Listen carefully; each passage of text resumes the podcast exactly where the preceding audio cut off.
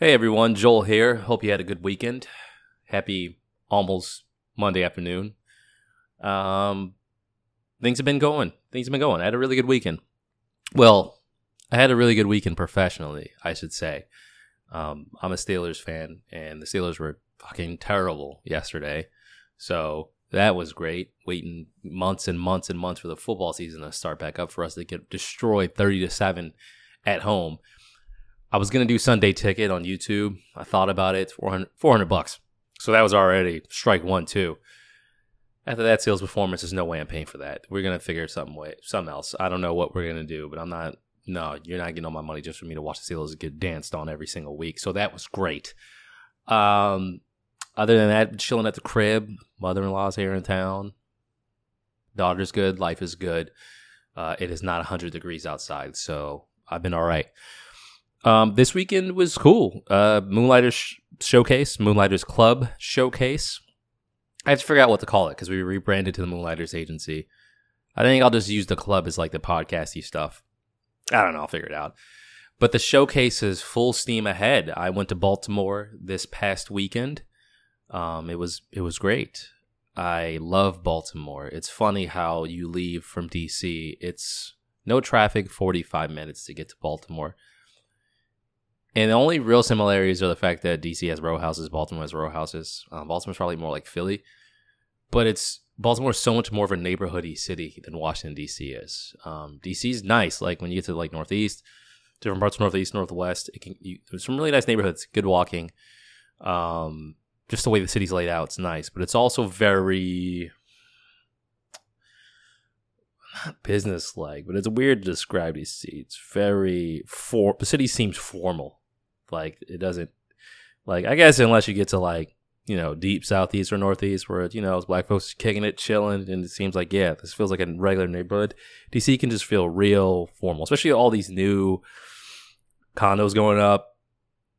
When you get to the middle, the downtown area, it just it just is what it is. You get to Baltimore, I just feel like it it just feels like a real neighborhood row more row houses everywhere. Baltimore smaller, seems more communal, seems cozier as a city than DC. Um, I like DC, but I love going to Baltimore. It's just really, it's it's always good. Uh, you drive in, you see Ravens Stadium. I hate the Ravens. They won yesterday because the Steelers are trash. We did not win. Um, but you just come in, you see the stadium, you get to downtown, you see the Inner Harbor. I just always like going to Baltimore. The showcase I'm planning will be in Baltimore. It's on November 3rd at Mobtown Brewing. I decided to go there to meet with a couple folks and also just go to Mobtown Brewing to take some shots of the uh, venue itself.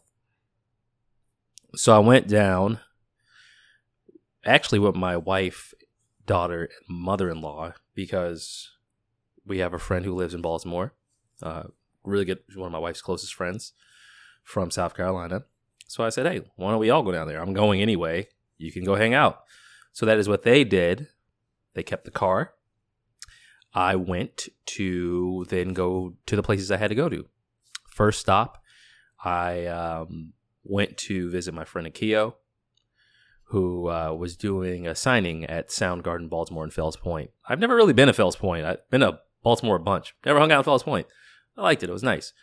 Um, so he uh, made some t-shirts and it was selling them down. I checked them out, said what's up. Got a couple t-shirts, took a couple pictures, Shout out up to uh, East Baltimore Street by the Reginald Lewis Museum. I went to the Mini Hip Hop Museum. I didn't know if they were open or not. I thought I'd just check it out. Um, if you're in a new city where you're not familiar with stuff, check your hours. I've been in Baltimore a few times. I've gone to businesses that were closed. That is not a good idea sometimes you can get yourself jammed up. I was not, but still, just know if you don't, and, and always know like if I gotta wait for an Uber or something, let me know where I am before I go to this place I've never been to before. If I gotta hang out in a bar for a little bit, wait for this or a coffee shop, I know where to go.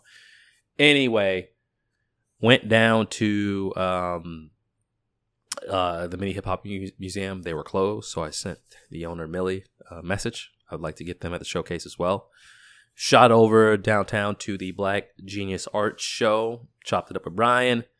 Connected on the showcase. We're good to go there. Um, Uh, uh, just got to take some again more photos, hang around the shop a bit.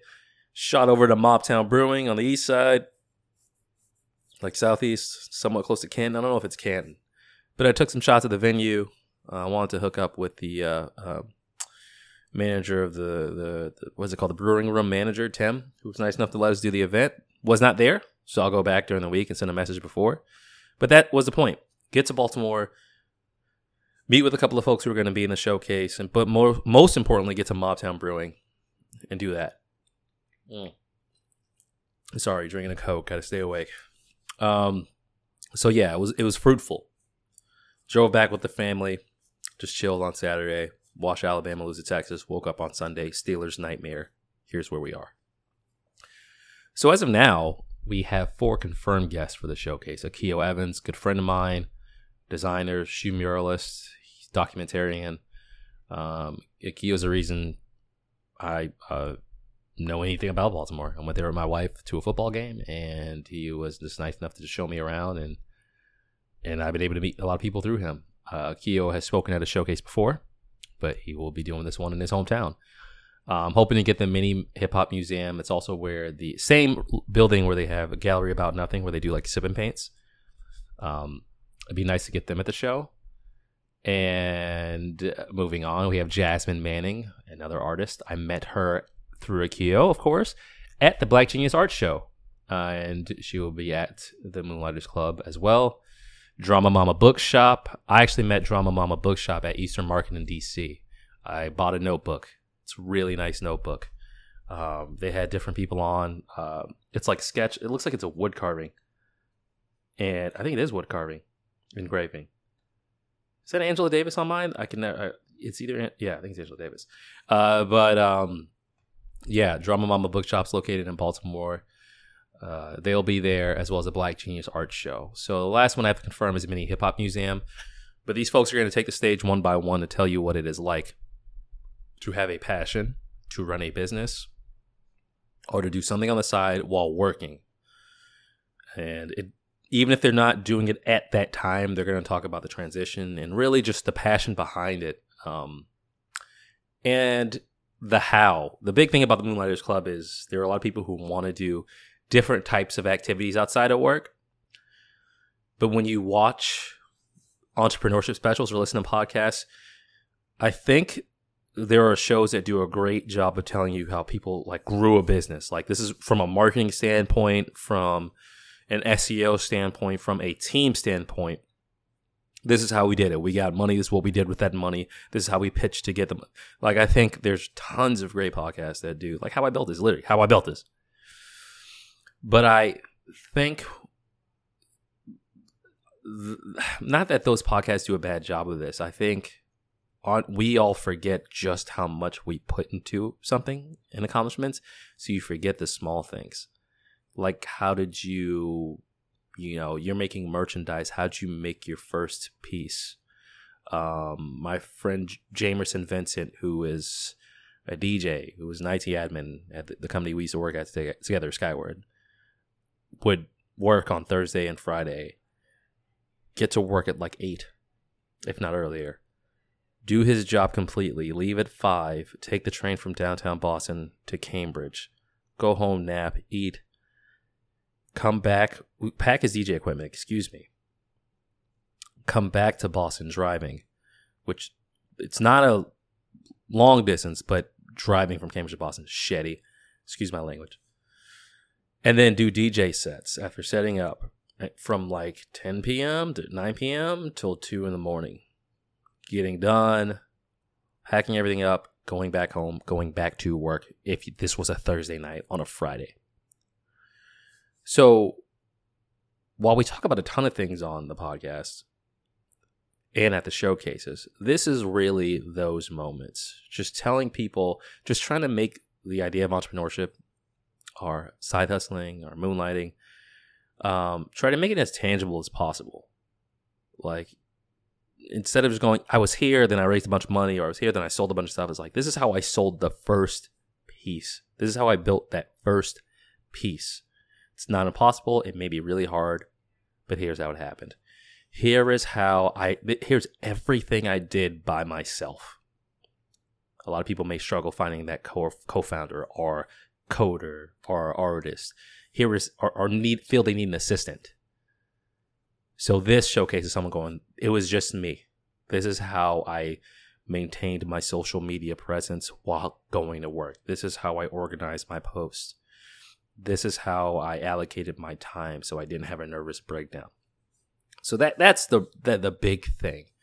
I want people in the crowd to be able to see it and then be able to go home and then logically look at what if, if they are into entrepreneurship and moonlighting, really say I can do this. I, I've heard this. I've heard how others do it. I can I can fit this in, and then get to a point where maybe I don't have to work anymore, or maybe I want to work, but I can now maintain these two things without feeling overly stressed.